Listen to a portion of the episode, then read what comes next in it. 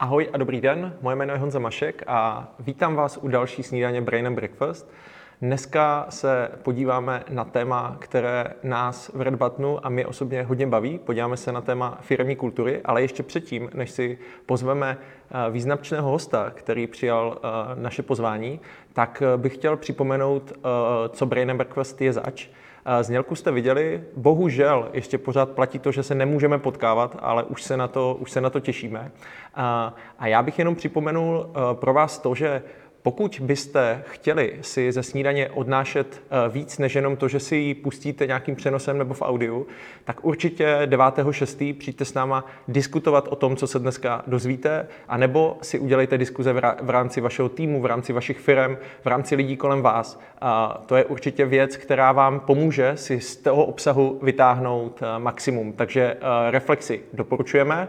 Zároveň je Brain and Breakfast interaktivním pořadem. Takže prosím vás, vytáhněte si teďka mobilní telefony, tak jako si vytahuji já, zadejte w w w tečka slidu tečka com hashtag brain, anebo pod přenosem uh, máte přímo uh, chlíveček, kde můžete otázky pokládat. Uh, formát snídaně je většinou hodinová přednáška našeho hosta a pak bude dostatek času, věnujeme půl hodiny uh, právě dotazům, uh, které přijdou od vás. Takže určitě v průběhu už pište dotazy a na konci vás taky vyzvu. Takže tohleto je interaktivní aktivita. Já se možná podívám a už jsem tam dal první otázku, jestli jste dneska na snídani poprvé a ne, už jsem na snídani byl, tak dneska, dneska převládá část lidí, kteří už na snídani byli, takže určitě hlasujte, my to za chviličku přepneme na dotazy, ale ještě chvilku tuhletu anketu tam necháme. Tak a já bych hrozně rád už přivítal dneska významného hosta. Takže přivítám pana Michala Liďáka. Michale, pojďte mezi nás, já, si, já, vám, tady uvolním, já vám tady uvolním místo. A, a rovnou, vám, rovnou nám, vám předám, rovnou vám předám uh, tady tenhle, ten, tenhle ten prezentér. Uh, já jsem si Michala pozval, uh, protože o firemní kultuře toho hodně lidí uh, říká hodně. Uh, my sami se pohybujeme ve firmách, které jsou s firemní kulturou nějakým způsobem spjatý, ale většinou se jedná o malé firmy nebo í té firmy, kde vlastně ta firemní kultura nějakým způsobem tepe. A vy, když tam přijdete, tak to cítíte, že ty věci fungují. Ale já jsem nechtěl, aby to byla tato snídaně, kterých vy můžete vidět v podstatě desítky. A proto jsem si pozval Michala Liďáka, generálního ředitele společnosti Tatra banka.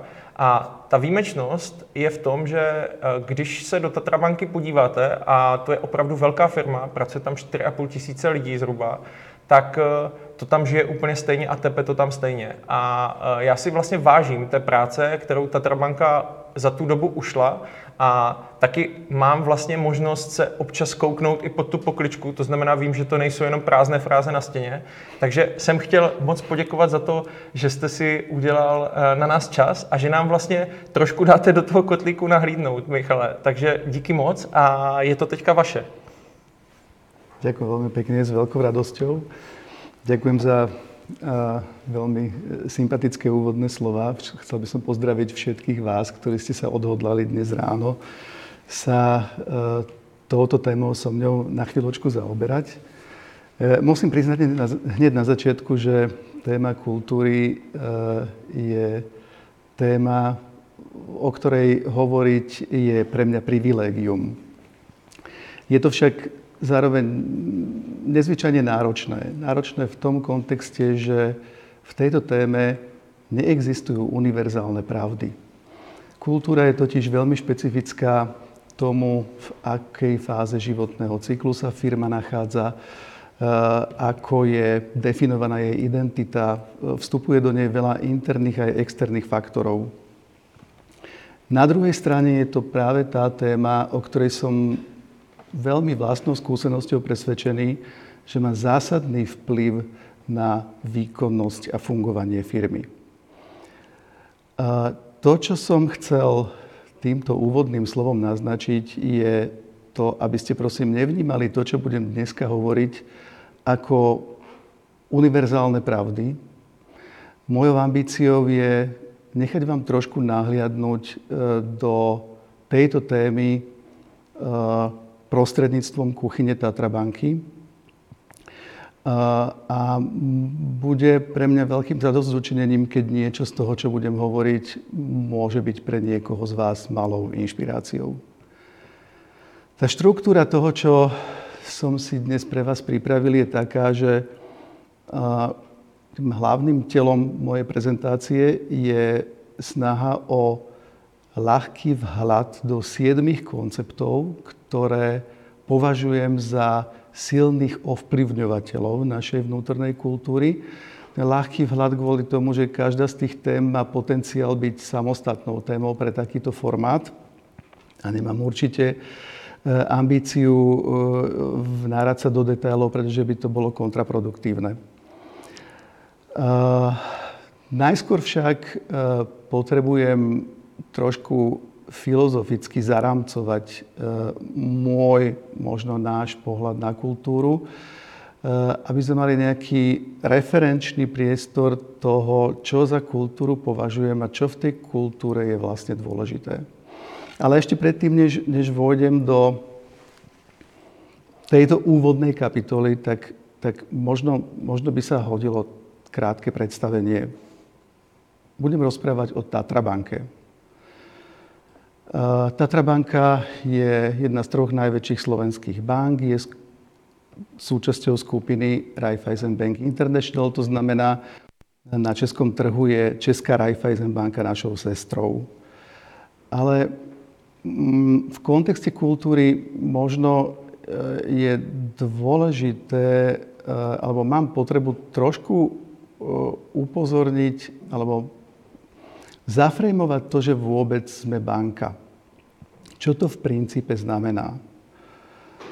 Uh, banka je uh, inštitúcia, ktorá zamestnáva, ako už Honza povedal, tisíce zamestnancov. A to nie len to, ona ich zamestnáva na stovkách pracovných pozícií. A tie pracovné pozície sú neuveriteľne rôznorodé. Máme pracovné pozície od právnikov, cez í téčkárov, ľudí, ktorí pracujú na skenovacom pracovisku, pracovníkov na pobočkách, dátových vedcov.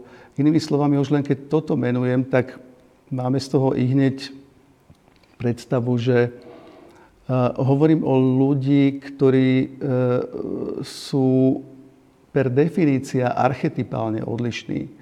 Majú iný background, v ktorom sa nachádzajú, majú, majú iné videnie sveta a navyše sú geograficky rozptýlení po celom území Slovenska.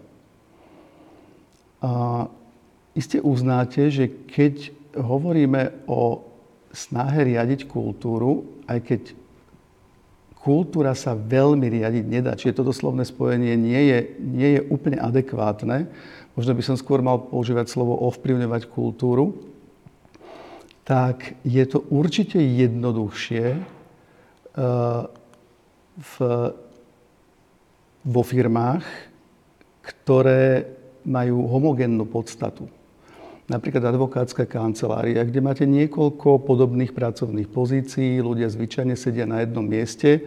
Ten vplyv na to, ako sa veci dejú a, a, a, a tie, ktoré majú tú kulturálnu podstatu, tam je to jednoduchšie ako v tých organizáciách, ktoré som sa snažil naznačiť cez, cez, cez prizmu banky.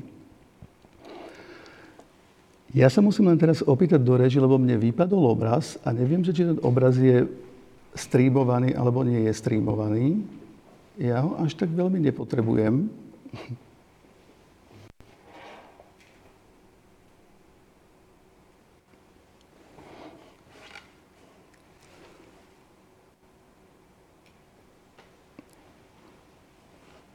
Čiže banka ako taká je v tomto kontexte, má tieto, tieto typy zložitosti. A, a aby sme e, si túto zložitosť ešte skomplikovali, tak v Tatra banke e, je tá situácia špecifická ešte tým, že Tatra banka sú vlastne dve značky, ktoré operujú na slovenskom trhu. Je to značka Tatra banka a Raiffeisen. Sú to dve rôzne pobočkové siete s dvomi rôznymi value propositions, s dvomi rôznymi pozicioningovými prístupmi. My sa tým snažíme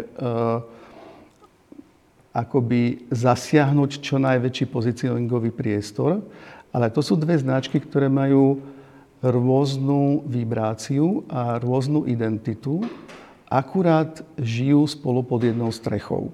Inými slovami, z pohľadu zvonku sú to dve odlišné značky. Z pohľadu vnútorného prostredia sme jedna banka, či hovoríme o značke Raiffeisen, alebo hovoríme o značke Tatra banka.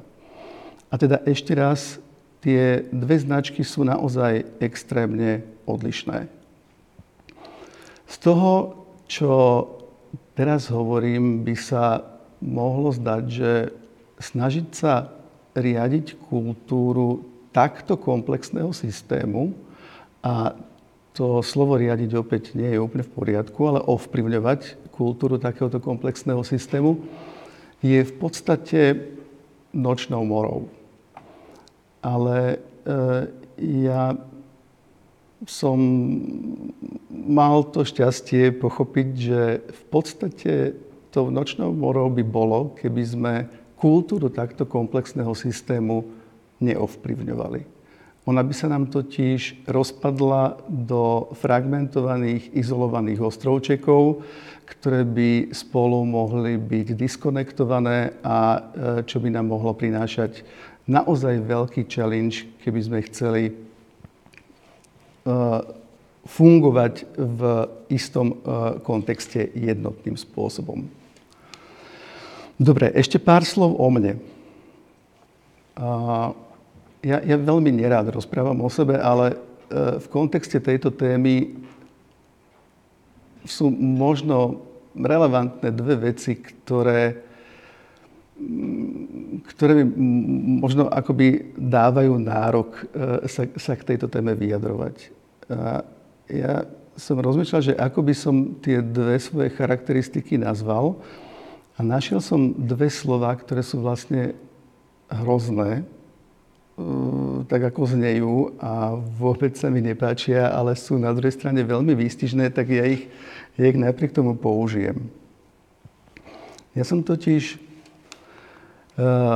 svojím spôsobom usadlík uh, v zmysle, že uh, som uh, v Tatra banke veľmi dlho. Viac ako dvadsať rokov. Ja som sa do nej prihlásil niekedy veľmi dávno na inzerát. A to bolo v čase, keď Tatra banka mala niekoľko stoviek zamestnancov, teraz má niekoľko tisíc zamestnancov. A od toho obdobia ja som teda mal to šťastie s ňou prežiť veľmi veľa. A v tomto kontexte máme na seba vzájomne veľmi silný vplyv. Mňa Tatra banka veľmi ovplyvnila a ja som mal opäť to privilégium, že som mohol do istej miery ovplyvňovať ju. Uh, možno dokonca uh, sa niekedy pristihnem pri myšlienke, že, že, že akoby vnímam, že máme tekuté hranice medzi mojou vlastnou identitou a identitou Tatra banky. Ale to, čo chcem tým povedať, je, že výhodou takéhoto dlhého a takéhoto silného vzťahu je, že mi pomohol vybudovať si relatívne veľkú citlivosť na vnímanie aspektov kultúry tejto inštitúcie. A dal mi dokonca možnosť mať do určitej miery vplyv, ako tá kultúra v tej banke vyzerá. Tou druhou charakteristikou, alebo tou druhou mojou vlastnosťou, alebo špecifikom je to, že som, a opäť hrozný názov, ale zase ho poviem, pravohemisferický konvertita. Môj background je totiž taký, že ja som vyštudoval matematiku a teoretickú informatiku na matematicko-fyzikálnej fakulte, čo samé o sebe malo za následok extrémnu dominanciu ľavej hemisféry. Inými slovami, pre mňa existovalo a bolo pochopiteľné iba všetko to, čo bolo presné, vypočítateľné, analytické, štrukturované a veci, ktoré nemali, nemali tento charakter, boli pre mňa, keď to preženiem až také, že nehodné pozornosti. To, čo sa mi však udialo v mojom živote, bolo to, a ono to súviselo s tým, že som preberal stále iné a vyššie zodpovednosti. Ja som sa vlastne dostal do úplne opačného extrému. Ja, som, ja sa momentálne nachádzam v stave úplnej pravohemisferickej dominancie. Dokonca by som to povedal, že, že, že momentálne až v takom extréme, že veci, ktoré sú tie algoritmizovateľné, vypočítateľné, analyzovateľné a kvantifikovateľné e, sa dostávajú až na okraj môjho záujmu, alebo lepšie povedané na okraj. Dostávajú sa iba po ten level záujmu e, tak, ako je to nevyhnutné pre, pre, pre výkon mojej pozície. A ono, možno táto veta môže znieť trošku šokujúco z úst C E O banky. Asi to je úplne kontraintuitívne, ale urobil som teraz to verejné priznanie, lebo je to naozaj tak. Toto je ten náznak tej mojej pravej hemisféry, ktorá, ktorá teraz dominuje. Dobre, ale poďme teda, poďme teda k tej téme kultúra, alebo ja, ju, ja, ja, ja do nej vôjdem ešte cez, cez moje agendy, ktoré sa nachádzajú na mojom stole. Uh, tých sú stovky. Cez môj stôl prechádzajú stvo, stovky rôznych tém, uh, ale keby som ich mal nejakým spôsobom odvážiť na váhach, ktoré z nich uh, považujem za dominantné a dôležité, tak stalo by sa to, že na jednej tej miske váh by sa ocitli dve tieto témy a všetky tie stovky tých ostatných, keby som položil na tú druhú misku váh, tak stále tá prvá miska preváži svojou dôležitosťou. A na tej miske sa nachádzajú dve témy. Tie témy vzájomne súvisia. Oni sa volajú stratégia a kultúra. Sú to tie, za, ktorú, za ktoré cítim ultimatívnu zodpovednosť. Čo oni vlastne znamenajú? Tento schematický obrázok to podľa mňa celkom pekne naznačuje. Stratégia hovorí o smerovaní inštitúcie. Kultúra je pre mňa, ak teda sa pozeráme na tento obrázok nejakého vozidla, tak kultúra firmy definuje to, ako silný a výkonný motor má táto firma k dispozícii, ktorý definuje to, akou rýchlosťou sa vie hýbať dopredu. A v tomto prípade to naozaj môže skončiť tak, že, že sú... Sila kultúry sa môže hýbať v range od elektrického bicykla po prúdové lietadlo. A našou úlohou, alebo mojou úlohou je snažiť sa hľadať v banke také koncepty, ktoré neustále akoby rozširujú kubatúru toho motora, alebo zväčšujú ten jeho potenciál tak, aby tá rýchlosť bola adekvátna. Čo by sa ktorá z týchto dvoch tém je dôležitejšia? No to je veľmi ťažko povedať, oni sú vzájomne extrémne prepojené. Predstavme si, že keby sme nemali kultúru, mali by sme iba stratégiu, akokoľvek správne by sme nastavili smer, ktorým sa chceme hýbať, ak nemáme silu, ktorá nás tým smerom poháňa, tak ten smer je zbytočný. Na druhej strane, akokoľvek, keď, keď máte akokoľvek silnú kultúru a akúkoľvek veľkú silu motora, ak nastavíte vaše smerovanie nesprávnym smerom, tak sa nedostanete na miesto, ktoré by ste chceli a bolo by to teda vlastne úplne, úplne kontraproduktívne. To, čo v podstate budem hovoriť v kontexte tých siedmých tém alebo tých siedmých príbehov, sa bude veľmi týkať toho, ako sa snažíme tú silu toho motora zväčšovať. Poviem pár slov k stratégii, pretože ešte raz tie dve témy sú vzájomne veľmi prepojené.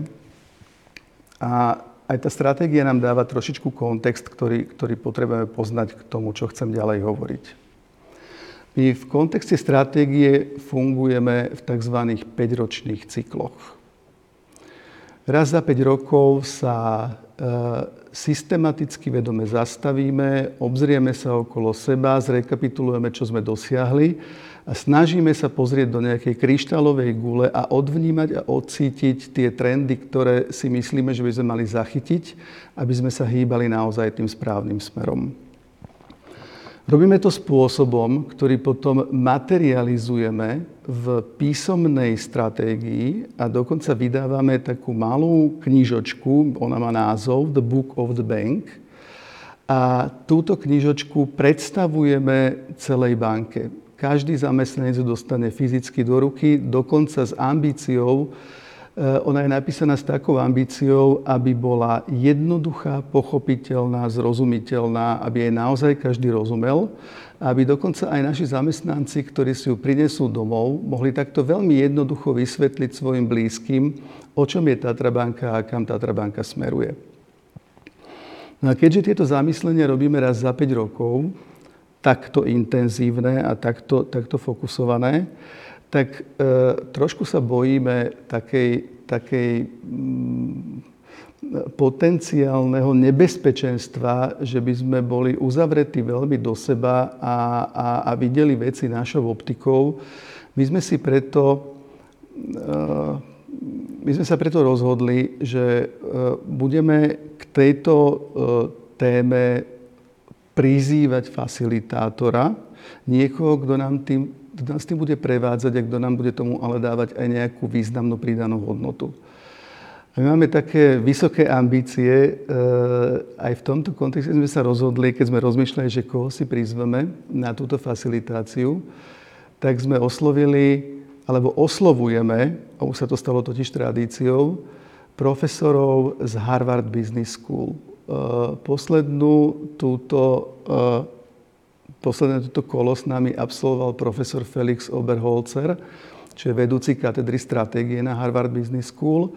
To má fantastický význam pre nás v tom kontexte, že dáva na nás pozor v úvodzovkách a vedie nás tým procesom niekto, kto je absolútne top of the top aj v akademickej oblasti, čo sa týka stratégie, ale harvardskí profesori sú veľmi silne prepojení s praxou, sedia v bordoch všetkých významných svetových spoločností a oni naozaj rozumejú tomu, ako tieto veci vyzerajú. Ono je to trošku, trošku zaujímavé, že, že my, keď tých harvardských profesorov oslovíme, oni sú najskôr takí trošku zaskočení a prekvapení, že nejaká malá banka z geografického priestoru, ktorý je veľmi pre nich vzdialený, ich s takouto vecou osloví. Ale potom nakoniec sa dostaneme do, do, do vzťahu, kde aj tí profesori sú v podstate z tejto skúsenosti nadšení. A to, čo je pre mňa obrovským potešením a zadosťučinením, je, že, že oni nás dokonca používajú potom ako príklad. A len, len, len tak na okraj, pred pár týždňami úplne čerstvo bola vydaná v Harvard Business Press učebnica stratégie najnovšia, ktorej autorom je profesor Oberholzer. A v tejto učebnici sa Tatra banka objavuje ako jeden z best practice, na ktorý sa profesor Oberholzer odvoláva. Takže to je, to je naozaj niečo, čo, čo podľa mňa firmy v tomto geografickom priestore nemajú až tak veľa šancu zažiť a my sme tým naozaj, naozaj nadšení a máme z toho, z toho obrovskú radosť. Dobre, ale keď sa ešte na sekundu vrátim k tým, k tým málo uh, univerzálnym pravdám v tejto oblasti, teda ak oni nejaké sú, tak sú naozaj axiomatické. A tou, tou, tou axiomatickou pravdou je táto notoricky známa veta profesora Portera, ktorú každý pozná, že kultúra zje stratégiu na raňajky. Chcem vám k tomu iba povedať toľko, že je, počul som ju pred dávnymi rokmi a áno, mal som pocit, že OK, môže to byť pravda. To, čo, to, čo ma naučil život v posledných rokoch je, že mne sa podarilo význam tejto vety pochopiť v jej absolútnej podstate a myslím si, že je to jedna, jedna, jedna z najmúdrejších vied, ktoré, ktoré, ktoré som poznal. Inými slovami, vraciam sa k tomu, ak akúkoľvek stratégiu máte, ak nemáte kultúru, nemáte motor, ktorý vás po tej ceste, ktorú ste si vytýčili, bude viesť tak, ako, ako to potrebujete. Dobre, už, už vôjdem do toho, do, do, do tých siedmých pohľadov, ale predsa len potrebujem ešte, ešte jeden, jeden koncept predstaviť, pretože cez tento koncept sa takisto pozeráme na veci, ktoré sa, ktoré sa týkajú kultúry. No ja som teraz, ako som povedal, že už sa od tej matematiky odklonil, tak teraz to porušujem a uvádzam jednu rovnicu, alebo je to naozaj jedna jediná rovnica v celej mojej prezentácii, ale ona je, ona je, ona je nádherná, ona je totiž, ona je totiž extrémne jednoduchá. Aj keď slovo nádherná používať pri rovniciach, musím s tým byť veľmi opatrný, lebo neviem, neviem či viete, že, že v matematike existujú aj súťaže krásy, kde ale e, predmetom toho, tej, tej súťaže sú rovnice. A existuje konsenzus medzi matematikmi, že existuje najkrajšia rovnica na svete a tá sa volá Eulerova identita. To je len tak nabok, ale pre mňa je aj táto rovnica, ktorú vám tu teraz predstavujem, naozaj taká, ktorá, ktorá má svoju krásu a má nielen svoju vizuálnu krásu, ale má aj svoj veľký význam. Ja ju veľmi stručne vysvetlím. S je sila firmy a E a I je distribúcia jej energie, ktorej má vždy sto percent a nikdy nie viac. Dobre, tých sto percent môžeme potom sa snažiť manažovať, aby toho bolo viac. Ale v dané, danom momente má sto percent a tých sto percent musí alokovať medzi externé a interné prostredie. A tento, tento vzorec nám hovorí tým, že to, to I akoby energia venovaná interným záležitostiam je v menovateli a E je v čitateli. Nádherne to popisuje tú ako kebyže silu firmy v tom, v tom uh, jej princípe. Inými slovami, čím viac energie ide do interného prostredia z tých sto percent, tým vám zostane do tých sto percent menší zvyšok do externého prostredia. Čiže e, našou snahou musí byť maximalizovať tú energiu, ktorú e, vyprodukujeme, tak, aby sme ju nespotrebovávali zbytočne na vnútorné záležitosti. Samozrejme, že nejaká energia musí byť spotrebovaná dovnútra firmy, ale tá, ktorá je tam nevhodne alokovaná, vzniká v podstate vtedy, keď je v tej firme niečo, čo voláme misalignment, alebo fungovanie v silách. Veci, ktoré rôzne časti subkultúry tej banky vnímajú odlišne a vznikajú tenzie a frikcie a nedorozumenia, ktoré jednoducho bránia tejto energii, aby bola konštruktívne vynakladaná smerom k hlavnej podstate fungovania firmy. Čiže ešte raz, to, čo O to, o čo sa v kultúre snažíme, veľmi jednoducho teoreticky zafrejmované, vyzerá tak, že snažíme sa robiť veci, ktoré zväčšujú kubatúru toho motora, alebo veci, ktoré jednoducho zvyšujú energetickú kapacitu firmy, aby sme na tej úsečke od toho elektrického bicykla po to prúdové lietadlo smerovali stále viac smerom k tomu prúdovému lietadlu. A druhý veľmi dôležitý koncept, keď už tú energiu vyprodukujeme, aby sme si dávali pozor na to, že jej nemíňame príliš veľa na tie interné vnútorné frikcie, ale aby sme ju potom konštruktívne alokovali do vecí, do ktorých potrebujeme. Takže poďme k tej podstate toho, čo som, čo som dneska chcel povedať z toho praktického hľadiska. Rád by som vás teda pozval do tej našej kuchyne a snažil sa vám veľmi jednoducho priblížiť zo pár konceptov, o ktorých som ja osobne presvedčený, že majú veľký vplyv na tie dve veci, ktoré som teraz zafrejmoval.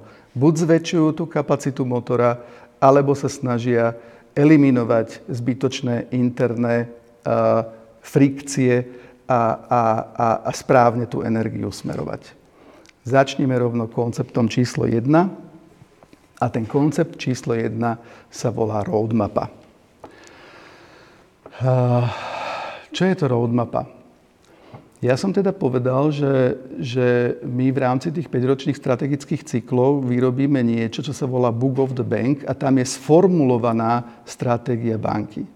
Ale takto sformulovaná stratégia banky môže byť ľuďmi vnímaná, že je to, je to, je to trošku, trošku up in the air. Niečo, čo je, čo, čo, čo nemusí mať úplne priamo citeľný dopad a dotýk do ich každodennej práce.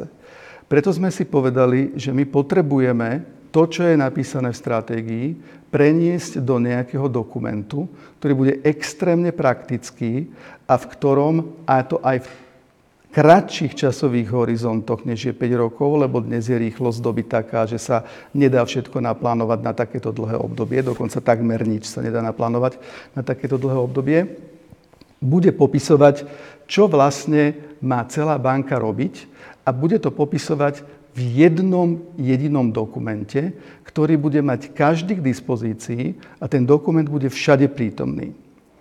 Vzniká tým extrémne silný exekučný nástroj.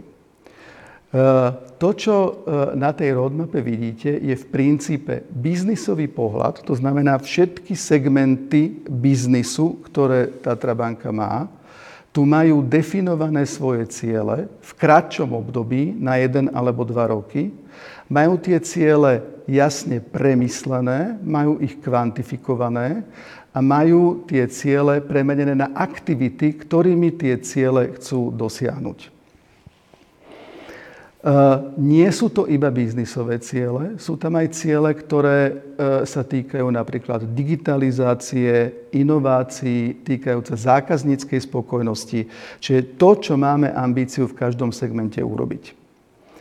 No a to, čo, na čo chcem uh, z pohľadu kulturálneho upozorniť, je, je, je nasledovný fakt, že v, uh, prebieha totiž kvartálne vyhodnocovanie týchto cieľov. Každý jeden kvartál sa stretne približne sedemdesiat vysoko postavených ľudí v banke, ktorí majú tú ultimátnu zodpovednosť za naplňanie týchto cieľov. A vis-a-vis tejto roadmape prebieha jej kvartálne vyhodnotenie, kde každá aktivita dostáva smajlíka. A to buď červeného, alebo zeleného. Zámerne nie oranžového. Vždy je označená tá aktivita za dosiahnutú alebo nedosiahnutú. To, čo je v tomto zaujímavé, je, že, že v podstate Táto roadmapa zabezpečuje obrovskú transparentnosť, ona je všade prítomná. To je plagát, ktorý má rozmer meter krát meter a pol, nachádza sa v rokovačkách, nachádza sa v kanceláriách riaditeľov odborov, je v podstate omniprezent v celej banke. Ale to, čo je tu dôležité, je, že ak v niektorej aktivite, a za tie aktivity sú tu explicitne aj farebne vyznačení zodpovední, ktorým nie je len biznisový vlastník, ale aj podporné útvary, ak sú tie aktivity aj výsledky označené červenou farbou, dobre, prichádza k tomu komentár, ale ak sa červená farba opakuje trikrát po sebe, tak je to situácia, kedy e, nastáva e, požiadavka na hlboký vhľad do toho, prečo je to tak. A majitelia tej témy musia pred zrakmi všetkých ostatných veľmi podrobne vysvetliť, prečo sa od tej roadmapy a od jej cieľov odchyľujú. Verte mi, toto je situácia, ktorej sa chce každý vyhnúť. Čiže e, roadmapa svojím spôsobom e, núti celý systém kráčať jedným smerom, rozumieť tomu, e, ako kráčame, čo je na tej ceste a dokonca nedovoluje sa veľmi vychyľovať zľava a, a prava.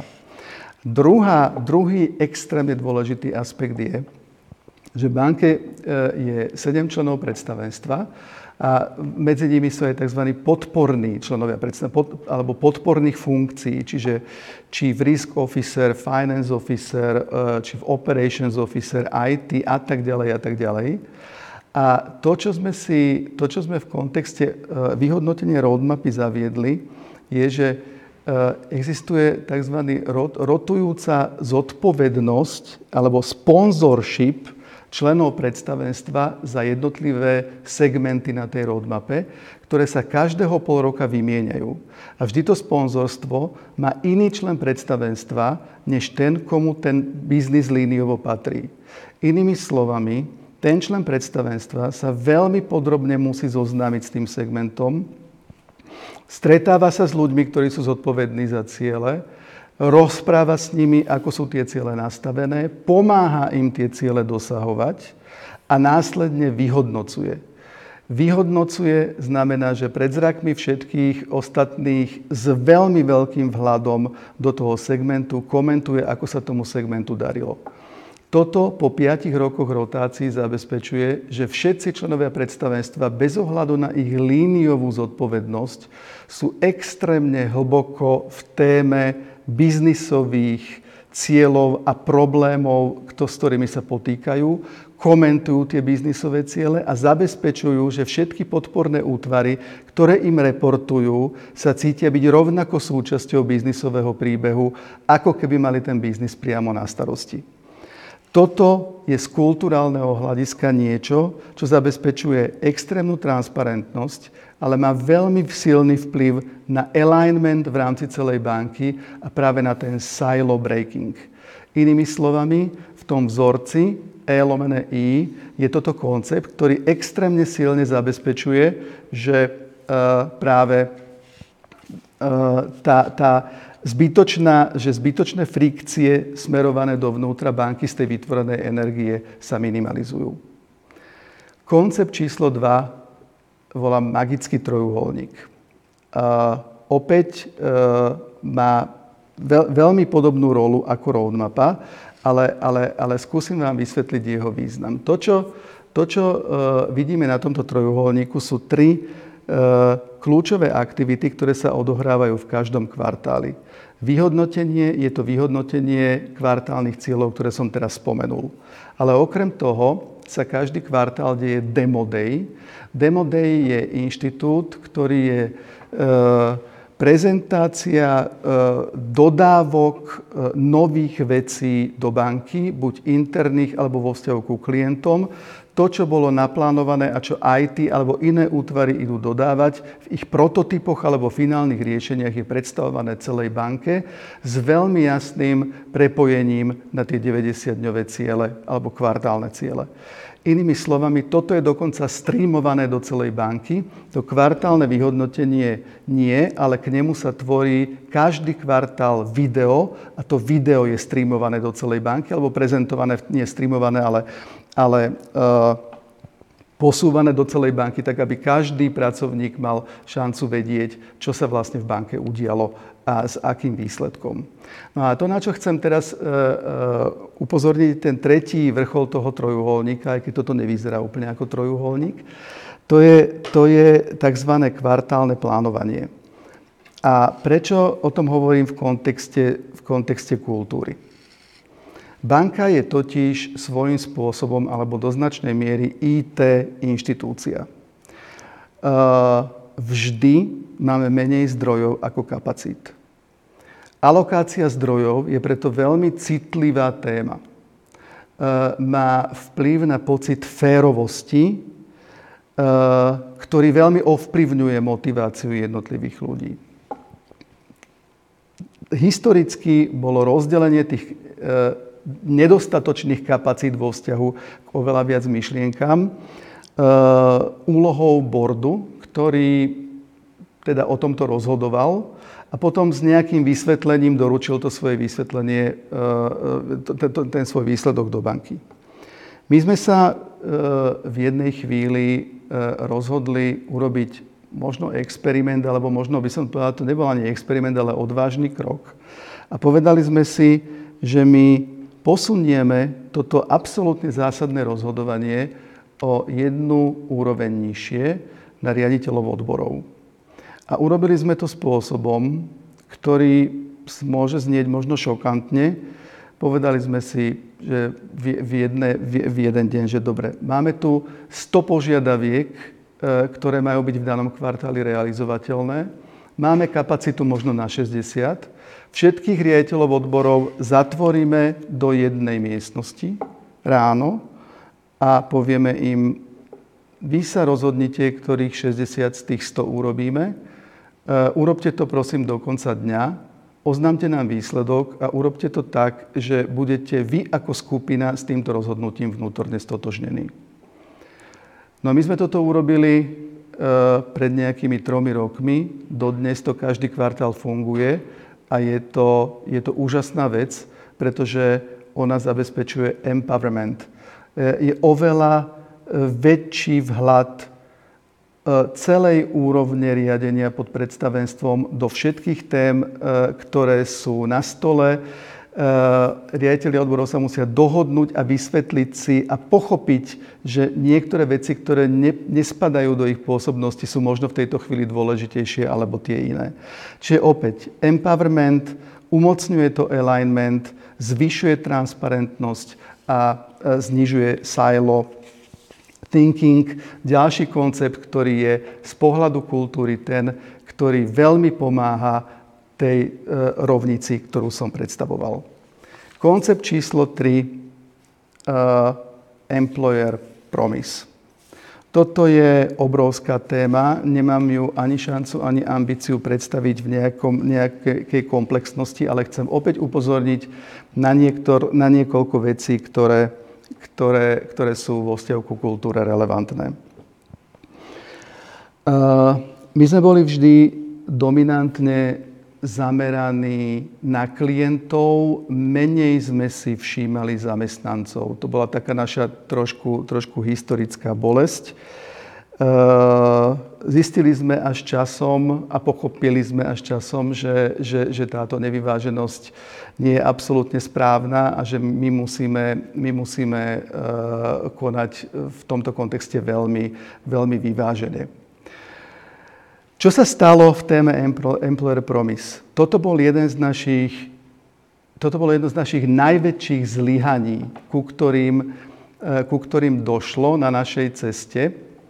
My sme totiž sa snažili zaviesť Employer Promise koncept niekedy pred asi v roku dvetisícdvanásť alebo dvetisíctrinásť a tento koncept zlyhal. On jednoducho nebol zavedený tak, ako sme si želali. On v podstate zomrel tichou smrťou.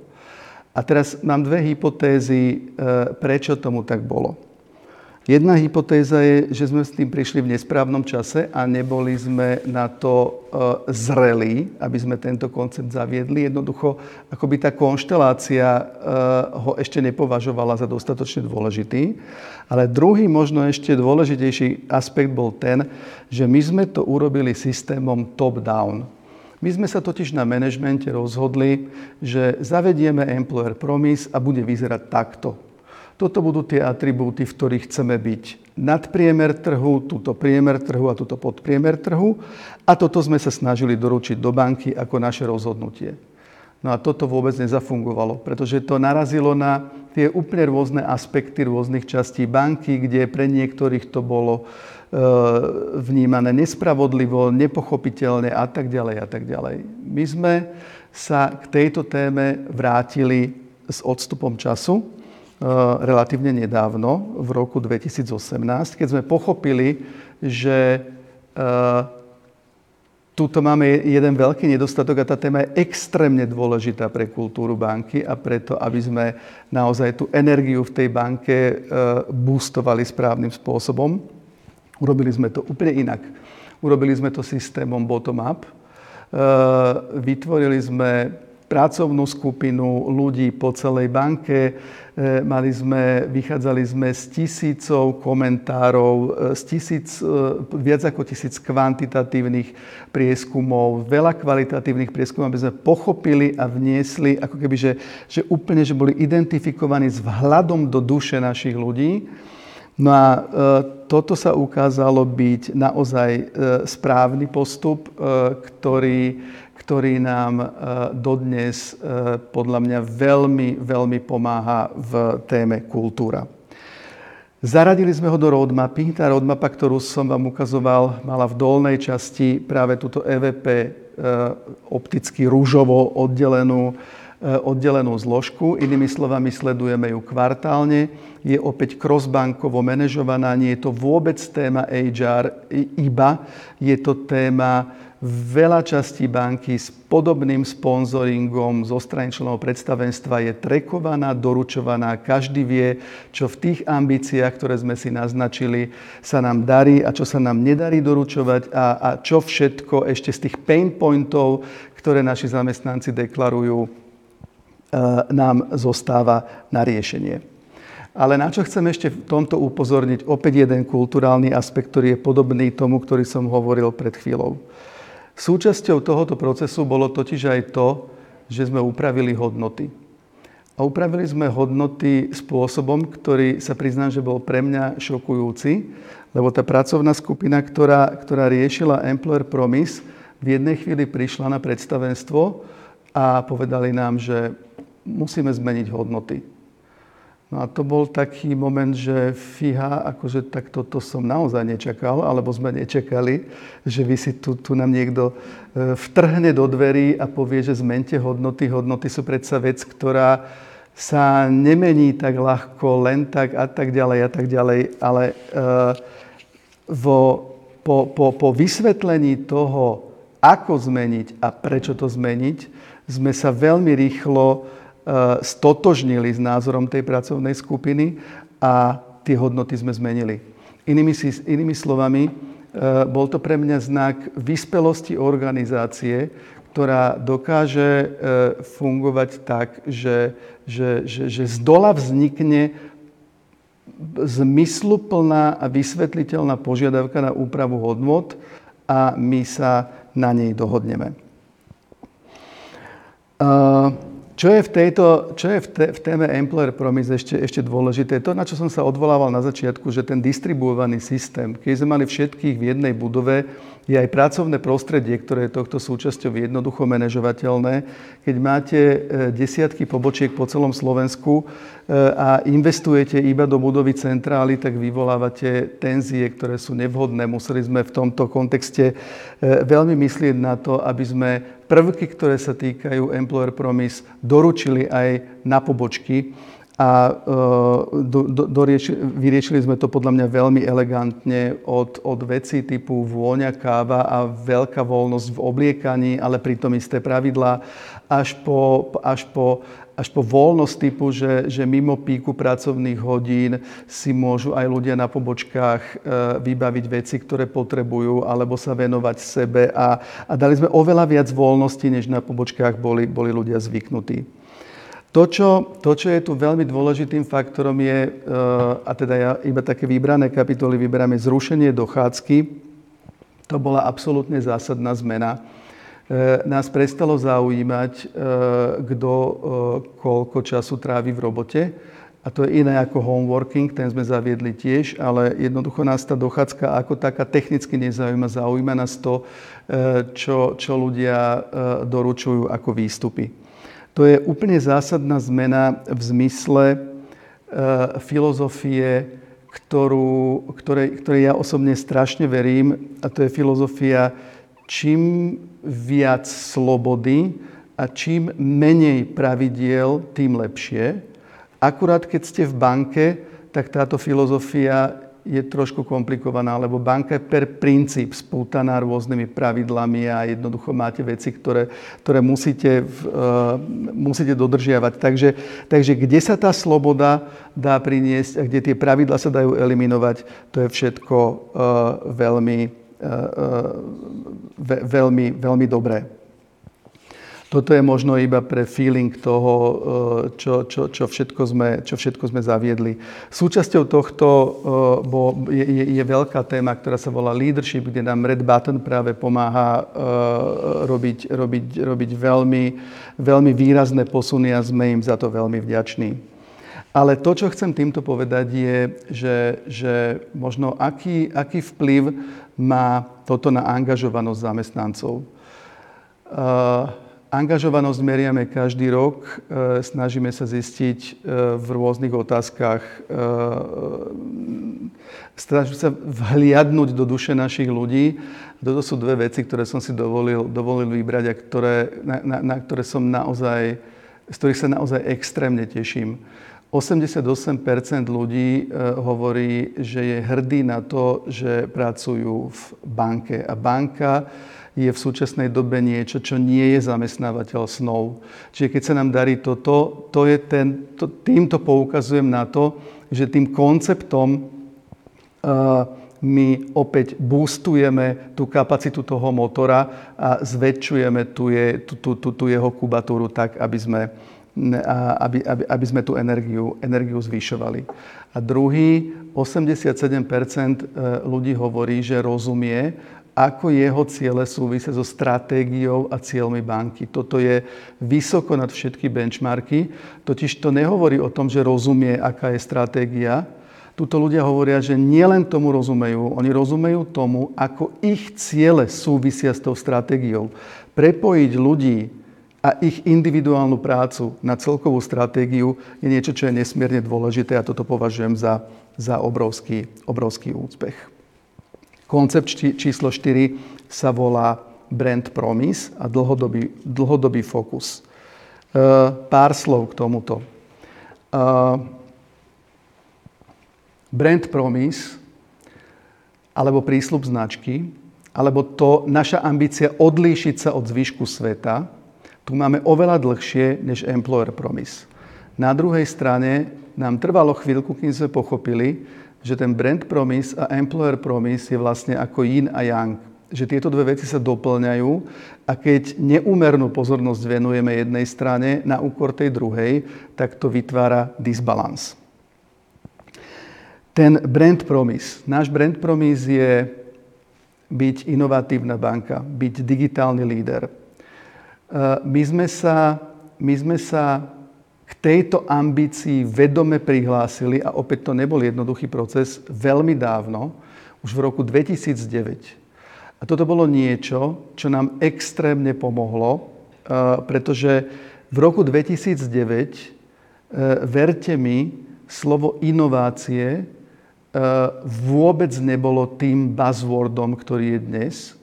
Vtedy vôbec firmy vo všeobecnosti túto tému neriešili. A už vôbec ju neriešili vo všeobecnosti banky, samozrejme s niektorými výnimkami. My sme dokonca, keď sme si povedali, že chceme byť inovátor, my sme boli v princípe vnímaní aj v rámci skupiny trošku ako, ako enfant terrible, ako, ako autistické dieťa, ktoré sa chce hrať s nejakou zvláštnou hráčkou, ale dobre dodáva výsledky a to veľmi dobre, tak dovolíme tomu dieťaťu sa hrať.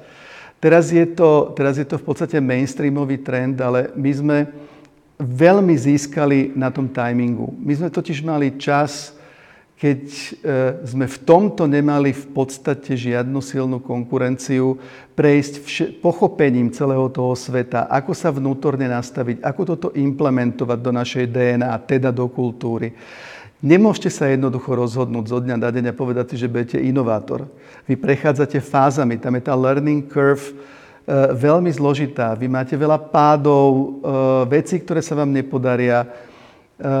Veľmi sa teším, že my sme mali šancu celkom bezbolestne týmto prejsť a, a, že, a že sme tak dlhú dobu e, boli schopní držať tento fokus, lebo ten fokus opäť veľmi zjednodušuje veci.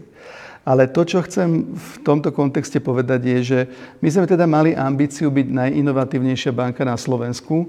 Nikdy sme nemali ambíciu vzhľadom na geografický priestor, v ktorom operujeme, byť takto vnímaný za hranicou Slovenska. A to, čo je pre nás obrovskou satisfakciou, je, že my sme svetovo najoceňovanejšia slovenská banka. My máme ocenenia, o ktorých sa nám nikdy e, sme si nedovolili ani snívať. E, my sme získali ocenenia e, najlepší na svete. E, a to bolo ocenenie najlepšia mobilná aplikácia alebo mobilné bankovníctvo. Veľmi nedávno sme získali e, ocenenie najlepšia e, spotrebiteľská digitálna banka na svete. To sú, to sú veci a, a mnoho ďalších, nechcem o nich hovoriť. Ale keď získate takéto ocenenie, tak je to, tak je to niečo, čo, vám, čo má vplyv na vnútornú kultúru. Lebo ono to totiž boostuje pocit hrdosti. Keď, keď, keď, keď máte takýto ex, externý významný úspech, tak máte z toho taký ten energetický feedback loop. Že, že, že, že ľudia majú pocit, že to má zmysel, že, že, že je to fakt niečo veľké, že sú ocenení a toto je, toto je niečo, čo opäť jednoznačne zväčšuje kubatúru toho motora, ku ktorému sa stále odvolávam. Ďalší koncept, ktorý sa možno nezdá byť akože na prvý pohľad, že, že, že, že by s týmto veľmi súvisel. Spoločenská zodpovednosť je naozaj teraz téma, ktorá, ktorá nie je vlastná zďaleka len nám alebo zo pár firmám. Všetci sa nad tým, chvála Bohu, začíname zamýšľať. Pochopili sme, že Že, že, že zarábať peniaze alebo dosahovať zisk už e, zďaleka nie je vôbec postačujúce. E, to, čo potrebujeme robiť, vedomé aktivity, ktoré prispievajú k, spe- k celospoločenskému dobru, ale my ich aj robíme. Aj veľa firiem ich robí. Ale nie vždy ich robí tak, že, že to dostatočne jasne komunikuje dovnútra inštitúcie a nielen komunikuje, ale aby to malo ten boostujúci efekt. Lebo opäť, ľudia, ľudia sú nastavení, ľudia, ľudia sú nastavení na, na, na ten zmysel existencie a veci, ktoré, ktoré, sú, ktoré, ktoré idú týmto smerom, zvyšujú ich angažovanosť a zvýšenie angažovanosti je opäť zväčšenie tej kubatúry. Čiže to, čo je To, čo je dôležité, je nielen to komunikovať smerom dovnútra, ale optimálne dokonca prepájať s core biznisom, aby to bolo viac prítomné, viac viditeľné a viac citeľné. My máme niekoľko, niekoľko uh, vecí, ktoré, ktoré, ktoré v tomto kontexte robíme. Opäť tu máme fokus, ten náš fokus je, je umenie a vzdelávanie, ale ukážem vám jeden príklad toho, Ako, ako teda prepájame tieto naše C S R aktivity aj s vlastným biznisom? Keďže prepájame, keďže, keďže veľmi silne podporujeme umenie, uh, tak sme sa v jednej chvíli rozhodli, že dizajny všetkých našich platobných kariet budú umelecké diela, že to budú, že to budú diela slovenských súčasných umelcov, uh, buď výtvarných alebo dizajnérov. A my vlastne týmto konceptom e, zabezpečíme nielen to, že tých umelcov podporujeme a podporujeme umenie mnohorako inak, ale túto tému priblížime našim ľuďom tak, že naši klienti majú tieto nádherné karty vo svojich peňaženkách a ten dizajn nie je prvoplánovo účelový, on má svoj hlbší zmysel. Napríklad podporujeme Národnú galériu, kvôli našej podpore je vstup do galérie zadarmo. Napríklad sme sa rozhodli, že, že, že peniaze, ktoré normálne alokujeme na vianočné darčeky pre našich klientov, realokujeme úplne inak a kúpime Národnej galérii umelecké dielo v tejto hodnote, ktoré bude veľmi významné a ktoré bude vlastne darom pre nás všetkých. A ľudia, keď im to správne vysvetlíme, odkomunikujeme a takto to prepájame, tak majú majú pocit zmysluplnosti, hrdosti, majú pocit, že pracujú vo firme, ktorá, ktorá naozaj e, sa pozerá na svet e, v širšom kontexte. A je to, som veľmi o tom presvedčený, že je to ďalší parameter alebo ďalší koncept, ktorý boostuje tú silu toho prameňa energie, ktorý, ktorý tá firma má. Dobre, prichádzame k posledným dvom, posadnutosť s mladosťou.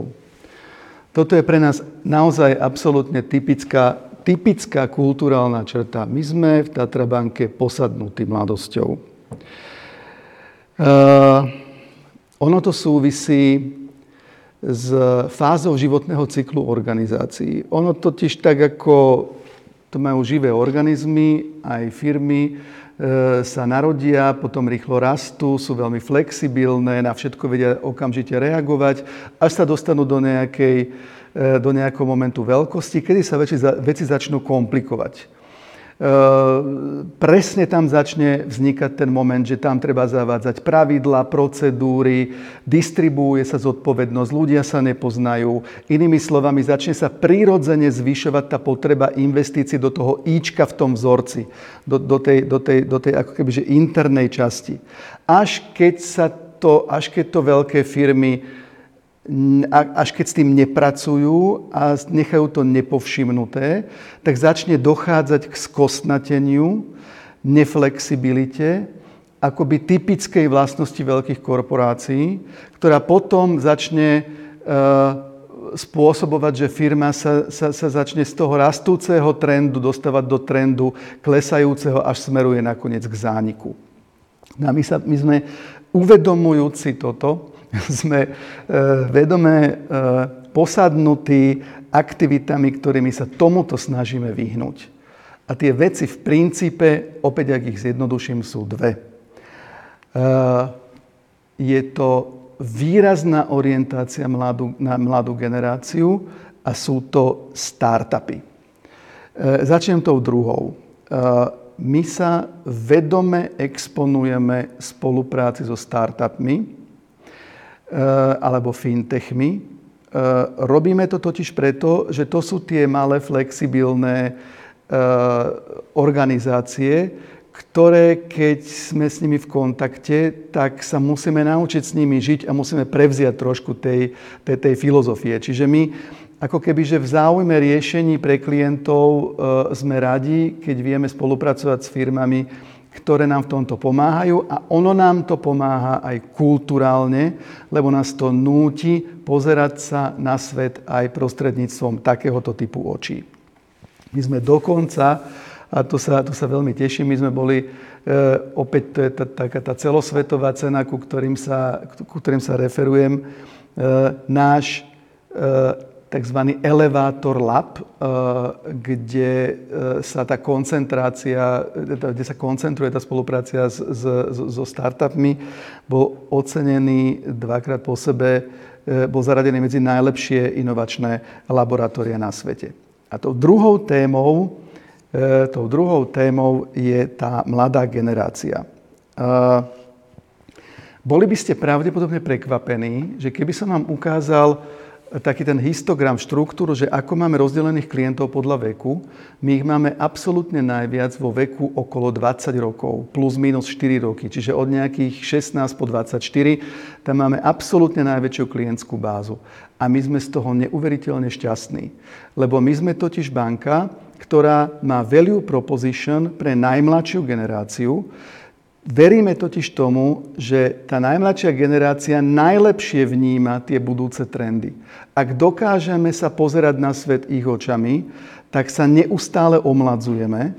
Zároveň sa podľa mňa strategicky správne nastavujeme, ale keď sa omladzujeme, tak opäť zvyšujeme ten prameň tej, tej sily, ktorú, ktorú v rámci banky máme.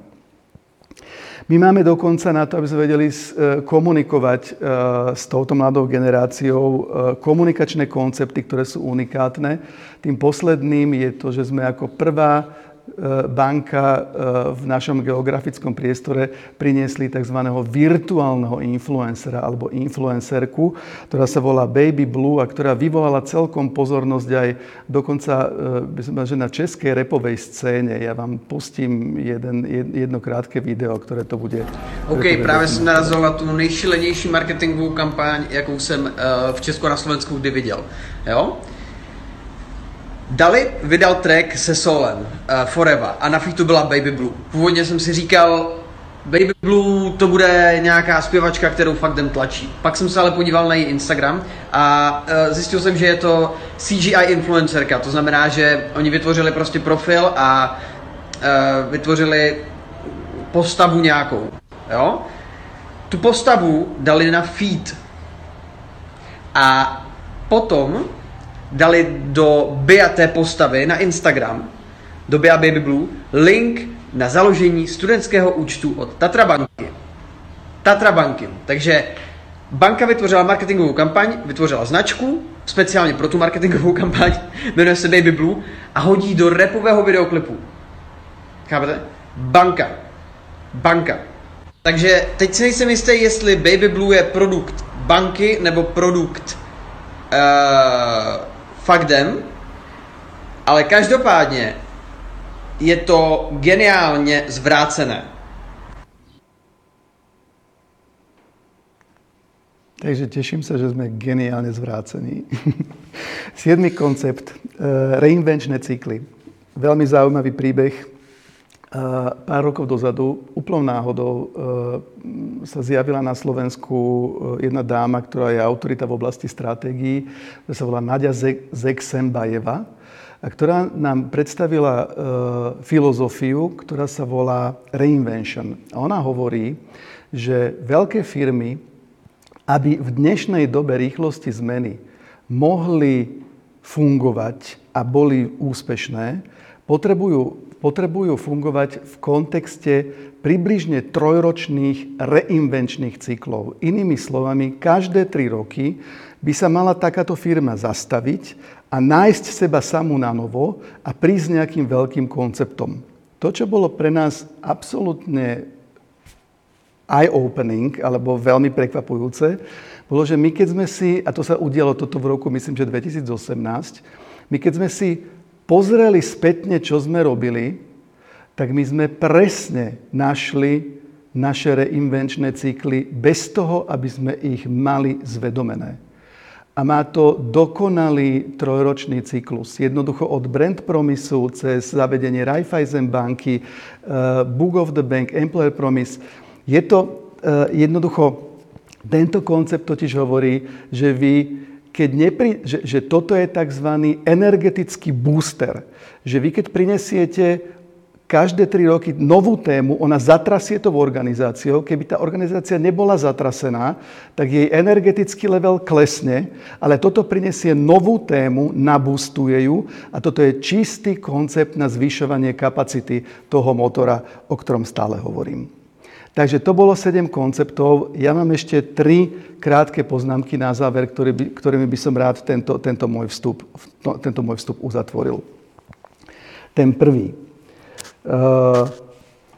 Čokoľvek z pohľadu kultúry chceme zavádzať, ono to nie je také jednoduché. Musíme byť veľmi senzitívni, kedy to robíme.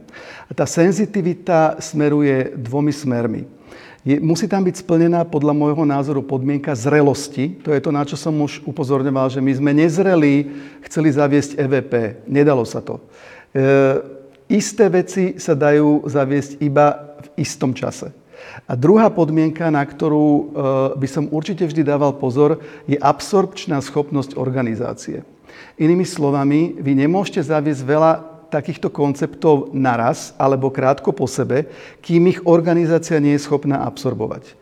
To, čo tu je naznačené, to, alebo to, snaha o ten grafický e, námet, to je, to je vzostupná špirála. T, e, totiž, dobre, existuje vzostupná alebo zostupná špirála, po ktorej sa vaša organizácia môže vydať. Ja, zostupná špirála sa dá veľmi jednoducho vysvetliť na, na, na, na princípe redukcie nákladov. Vy, keď chcete efektivizovať a redukciu, robiť redukciu nákladov, ona sa dá robiť do istej miery. Ale keď ju preženiete, tak zatnete do živého a spôsobíte, že tá redukcia nákladov vám vyvolá znížené výnosy, ktoré následne vyvolajú ďalšiu redukciu nákladov a tá zase spôsobí znížené výnosy a v tej sa dostane firma do tzv. Smrteľnej špirály. Na to treba dávať obrovský pozor. Ale to, chcem to použiť iba ako príklad. Existujú totiž príklady vzostupnej špirály, kde keď zavádzate koncepty, ktoré sú energeticky boostujúce, tak vás to po tej špirále vedie smerom hore. Čiže toto, toto je niečo, čo, na čo treba mať senzitivitu a čo treba brať do úvahy, keď, keď hovoríme o, o kulturálnych konceptoch. Druhou veľmi dôležitou poznámkou v celom tomto mojom príbehu je interná komunikácia. Možno mi nebudete veriť, ale my sme boli natoľko nevedomí, že oddelenie internej komunikácie sme zriadili až pred tromi rokmi, kedy sme pochopili, že tieto veci, keď nebudeme správne komunikovať aj z pohľadu kontentu, aj z pohľadu formy, tak jednoducho nedosiahneme to, čo potrebujeme. Interná komunikácia zohráva obrovskú úlohu vo veľkých firmách. Máme aplikáciu, v tej aplikácii sa neustále zverejňujú novinky. Aplikácia nie je jediná cesta, existuje chat s predstavenstvom, existuje intranet, existujú kvartálne videá, existuje milión touchpointov, cez ktoré donekonečná a donekonečná sa snažíme komunikovať a vysvetľovať ľuďom kontext toho, čo robia, aby rozumeli, rozumeli našej filozofii. No a tá posledná moja poznámka na záver je taká, že, že kultúra je nekopírovateľná. Ona je, ona je jedinečná. Ju nemôžete zobrať z inej firmy, preniesť a tváriť sa, že takto budeme pokračovať. Jednoducho, nedajú sa zmeniť identity ľudí, nedajú sa zmeniť identity, identity firiem. Je, práve preto je zároveň aj najsilnejším diferenciačným faktorom. Ja som veľmi hlboko presvedčený vzhľadom na svoju skúsenosť, že, že práve toto je jediná cesta udržateľného dlhodobého úspechu a je oveľa, oveľa silnejšia ako nejaká chladná transformácia organizácií na uniformné, efektívne fungujúce stroje podľa nejakých šablón a pravidiel. To, čo ma moja skúsenosť naučila, je toto pochopenie, že viem, že firma je oveľa viac živý organizmus ako stroj a treba s ňou narábať týmto spôsobom. Ďakujem pekne za pozornosť.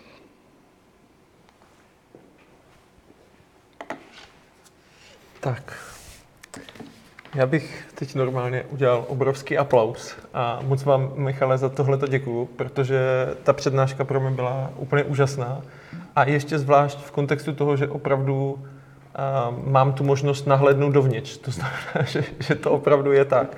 A já, jsem se, já jsem se chtěl zeptat, než uh, přijde, přejdeme k dotazům a určitě vyzývám všechny, kteří se na nás dívají, aby uh, přes slajdu uh, nějaký dotaz položili. Tak vy jste na začátku té prezentace říkal, že se vám změnil pohled, to znamená z levé hemisféry na pravou. A uvědomujete si nějaký moment, kdy se to stalo, nebo čím to bylo? Vím určitě, že to nebyl moment. Uh-huh. Bol to, nebola, to, nebola to revolúcia, bola to evolúcia. A tá evolúcia vyplývala e, z toho, že on, ono mi vždy k tomu veľmi pomohlo, keď som... E, zrazu dostal nejakú vyššiu zodpovednosť.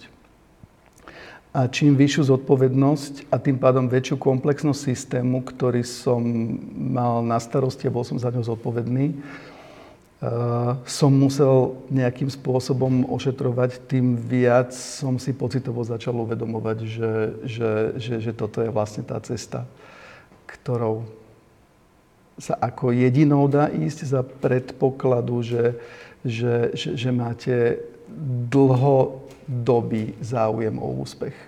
V prípade krátkodobých cieľov sú efektívnejšie tie cesty tej, tej, tej ako keby, že šablónovej efektivity. Uh-huh. V prípade snahy o, o, o dlhodobý úspech si myslím, že táto cesta je, je oveľa efektívnejšia, ak nie jediná možná. Tak se ve mně teďka ohňostroj rozezněl dalších myšlenek. Zeptám se, aby člověk vlastně to ale mohl pustit, tak tam musí vlastně mít důvěru jako v ty lidi a v ten celý systém. Je to tak? Nebo, nebo, nebo si to nějakým způsobem vykládám špatně? To je, to je absolutně nevyhnutný předpoklad. Já sám by som v této věci neurobil absolutně nič.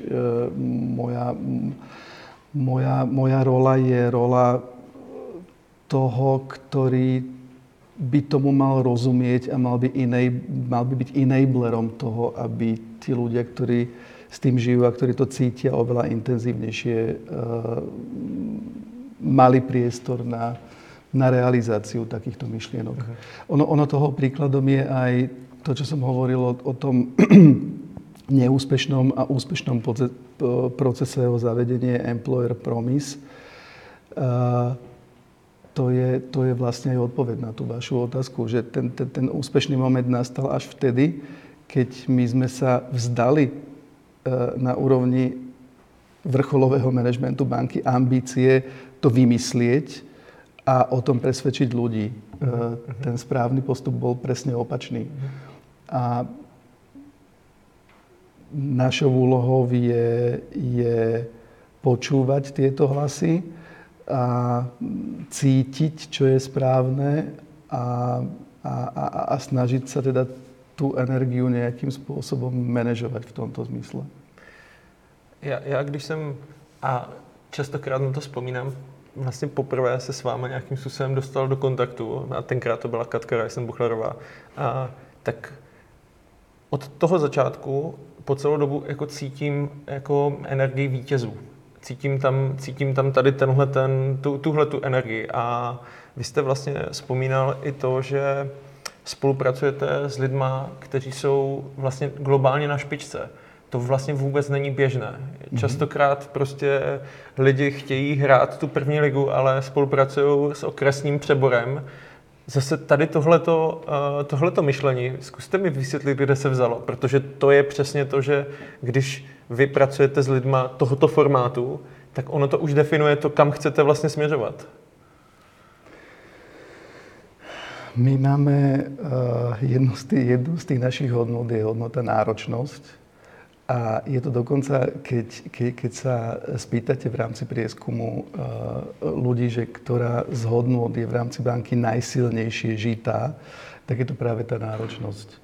Jednoducho, my sme, ono, ono, to je, ono to je trošku geneticky dané, že, že my sme uh, historicky na slovenskom trhu, my sme vznikli na zelenej lúke z ničoho. My sme boli banka, ktorá vznikla po revolúcii.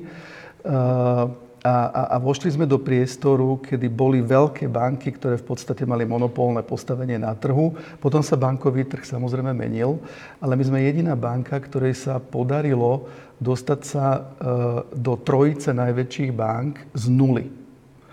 A to, je, to sa nedá urobiť bez toho, aby ste mali ambíciu byť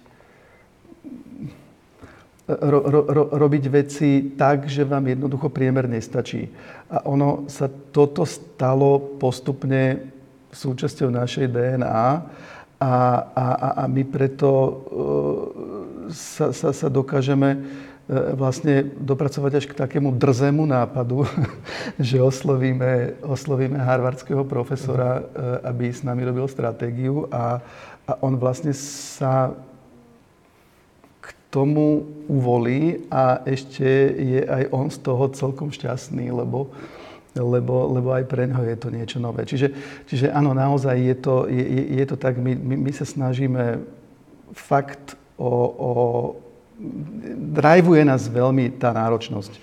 Možno niekedy až moc, potom sa, potom sa e, máme trošku riziko e, preťažovať a nevedieť, kedy je dosť a, a možno aj nevedieť, že čo nerobiť, lebo chceme robiť všetko.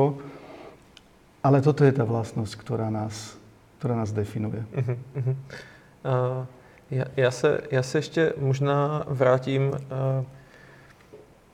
Protože vy to říkáte tak skromně, jo? Že, že, že se uvolí někdo s, jako s váma spolupracovat. A jste nejlepší banka na světě. A děláte prostě věci, o kterým se jiným, a nejenom bankám, ale jako jiným firmám jenom jako může vlastně zdát. Pro mě ta otázka je ale, vy investujete obrovské množství zdrojů do, do tady těchto věcí, do věcí, které vás vlastně posouvají. A je to určitě strategické rozhodnutí. Tak zase... To, to je vlastně, jako definuje to nějaké to, že jste se rozhodli touhletou cestou a vlastně investovat do toho. Berete teda vzdělávání jako investici, předpokládám. Určitě bereme vzdělávání jako investici. Leadership je jeden z absolutně klíčových kontext našich konceptů.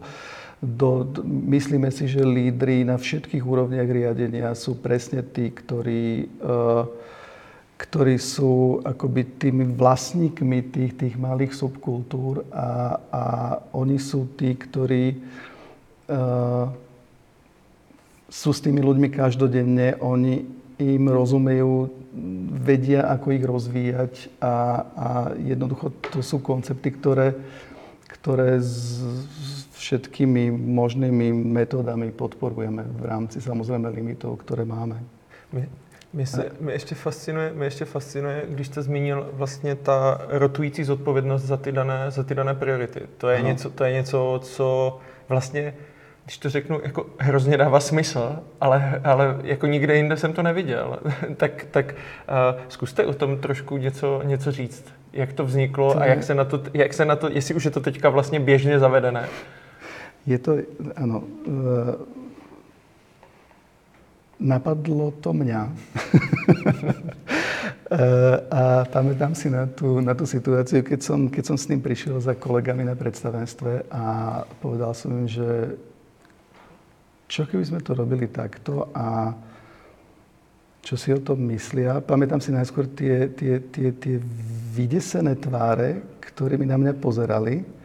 Ale tie, to zdesenie tam bolo iba na chvíľu, lebo, lebo keď sme sa o tom porozprávali, tak, tak vlastne e, sa to všetkým pozdávalo. Samozrejme s istými takými akože na backgrounde otázkami, že dobre, teraz si nebudeme zasahovať do kompetencií, lebo tam je líniový člen, predstavne sa zodpovedný za ten biznis a teraz z boku nejaký iný. Kto bude tam čo robiť, jak to bude nastavené? Ja hovorím, že dobre, to ako, ne, nemusíme doriešiť každý detail.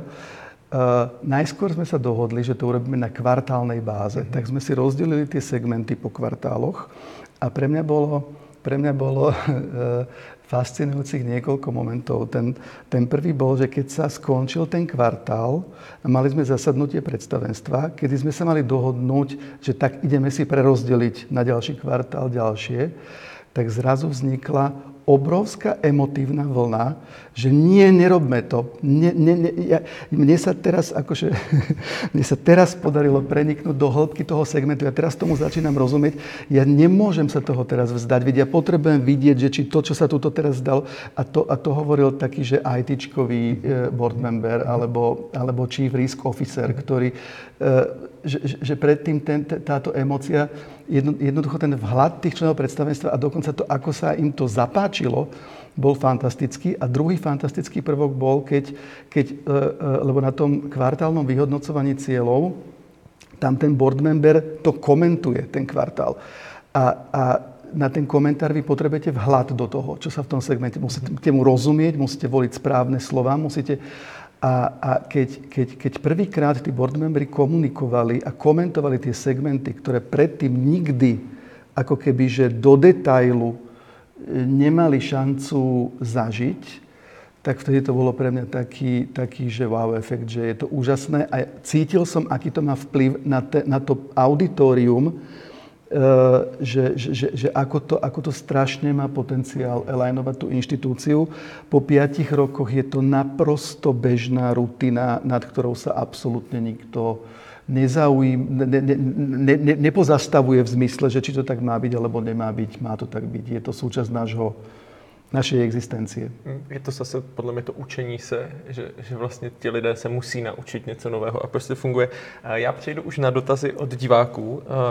Vy jste tam ukazoval fantastické čísla osmdesát osm až osmdesát sedm procent tomu, že lidé rozumí, jak jejich cíle přispívají ano. ke strategickým, to, což, je, což je pro mě úplně jako neuvěřitelná věc. A tady je otázka od Jaroslava, jakým způsobem pracovníkům předat firemní kulturu, aby nezněla jako manipulativní propaganda, aby ji pracovníci skutečně věřili a nějakým způsobem ji internalizovali. Asi, asi, asi víme, proč ta otázka přišla, protože asi v mnoha firmách ta zkušenost je malinko jiná. A tak... Vy jste o tom celou dobu mluvil, tak zkuste to nějak okomentovat. Ano, no, no, no, no presne o tom bola tá snaha tej, tej moje, toho, toho mojho vstupu. Je, je, je, tam, je tam, ako keby, že je na to potrebná, je, je na to potrebných veľa vecí. Možno, možno sa odvidím od toho záveru, že na, na jednej strane je, je možno na... na v manažmente tej firmy pochopiť, že kultúra, a nie deklarovaná, ale reálne žitá kultúra, je extrémne dôležitá, pretože ona naozaj vytvára silu tej firmy.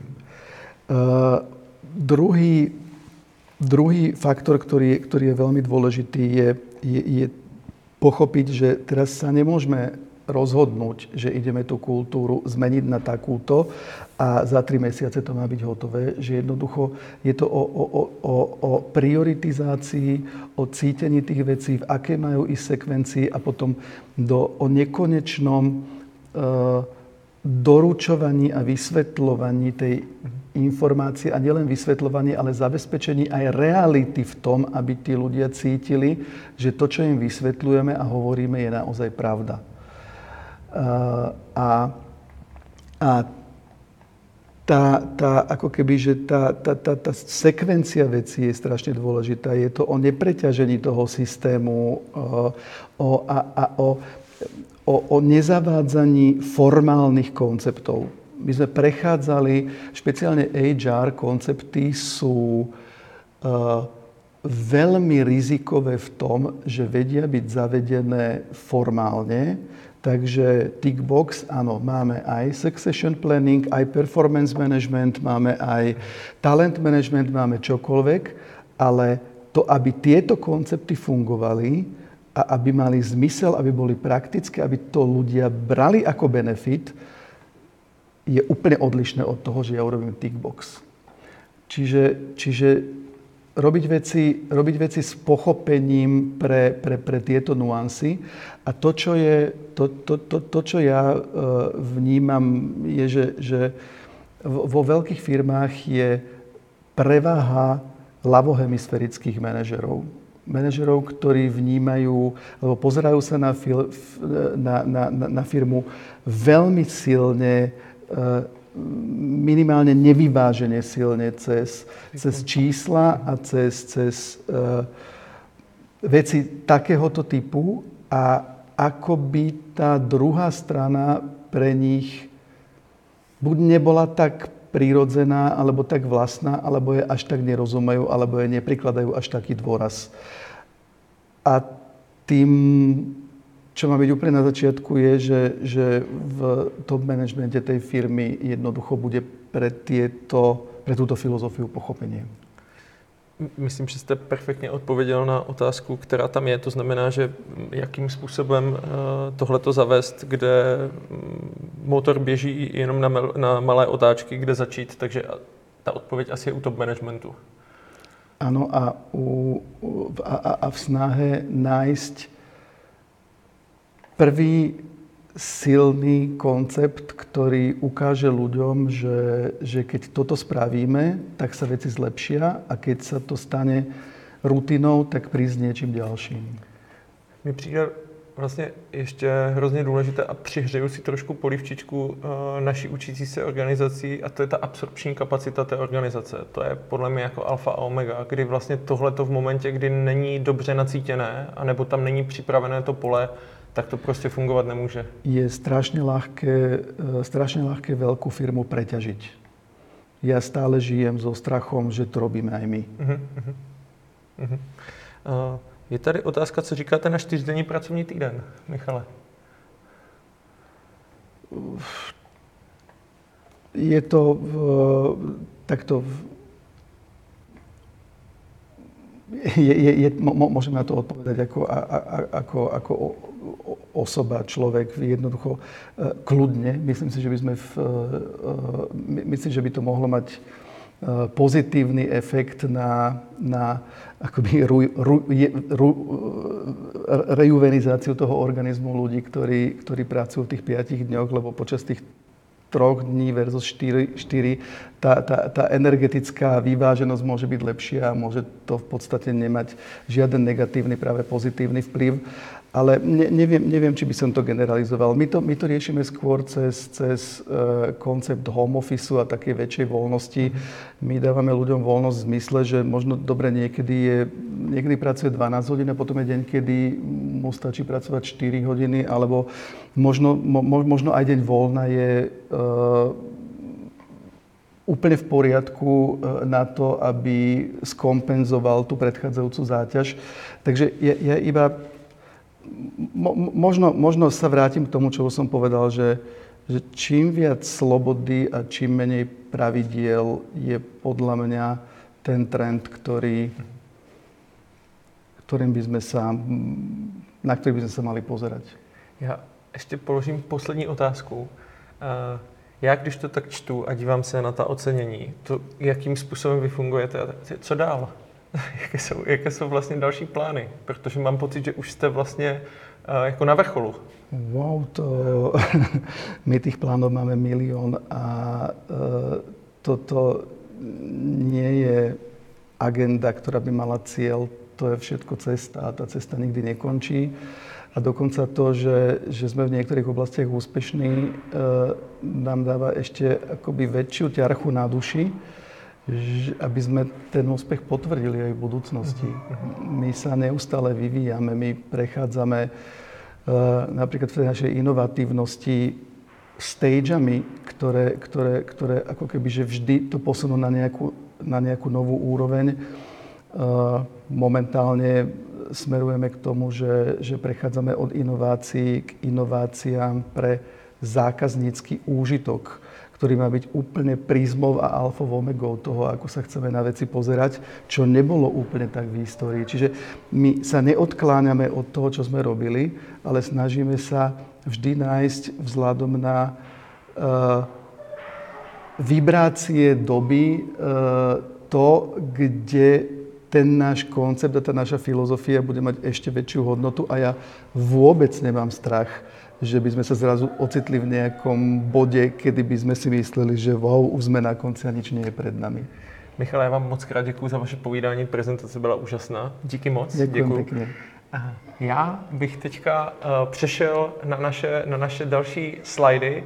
Uh, moc vám děkujeme, že nám pošlete uh, zpětnou vazbu, která je uh, ve firemní kultuře uh, hrozně moc důležitá a vůbec v kultuře jako takové. Takže moc děkujeme, že zahlasujete. Uh, když k tomu přidáte tři slova, které se vám vybavily, když uh, Michal povídal, tak uh, to bude úplně super. Uděláme z toho takový word cloud, co si vlastně odnášíte. Uh, tak, myslím, že... Jo, už to, už to tam, už to tam nějakým způsobem běží, takže já zkusím přeskočit na další slide. Určitě nezapomínejte, určitě nezapomínejte si o těch věcech povídat. Sdílet věci ve skupině je velmi zajímavá forma učení. Nezapomeňte, že tím vlastně tu smyčku dovedete k dokonalosti, takže udělejte si reflexy, vyplňte třeba náš dotazník z toho, co si odnášíte, jaké byly vaše aha momenty a klidně vyplňte do našeho formuláře, který najdete pod, pod přenosem. Připomínám, že devátého šestého se budeme potkávat s další partou lidí kolem Red Buttonu a budeme si o tom, co tady zaznělo o firemní kultuře, povídat. Takže pokud máte chuť, tak se určitě k nám přidejte. No a Red Button každý měsíc dělá spousty projektů, každý měsíc vybíráme knížku měsíce, vždycky jeden z členů nebo členek vybere. Ta aktuální je Probuďte své božství, v červnu vybírala Dáda Císařovská, takže to je knížka měsíce. Sledujte určitě Edu dál, je spousta pořadů, které vás můžou obohatit, takže tady je program, který najdete i na našich webových stránkách. No a to, na co já se těším, protože Brain and Breakfast nekončí, pokračuje, držíme trend, že každý měsíc už osm let vysíláme. Příští měsíc se potkáme s paní Danou Drábovou, kterou mnoho z vás určitě zná. Budeme se bavit o energetice, budeme se bavit o nespoutané energii. Takže sedmnáctého šestého se s váma těším na viděnou. Michale, já vám ještě jednou moc krát děkuju, že jste si udělal čas. Děkuji. Mějte se všichni krásně a nashledanou a ahoj.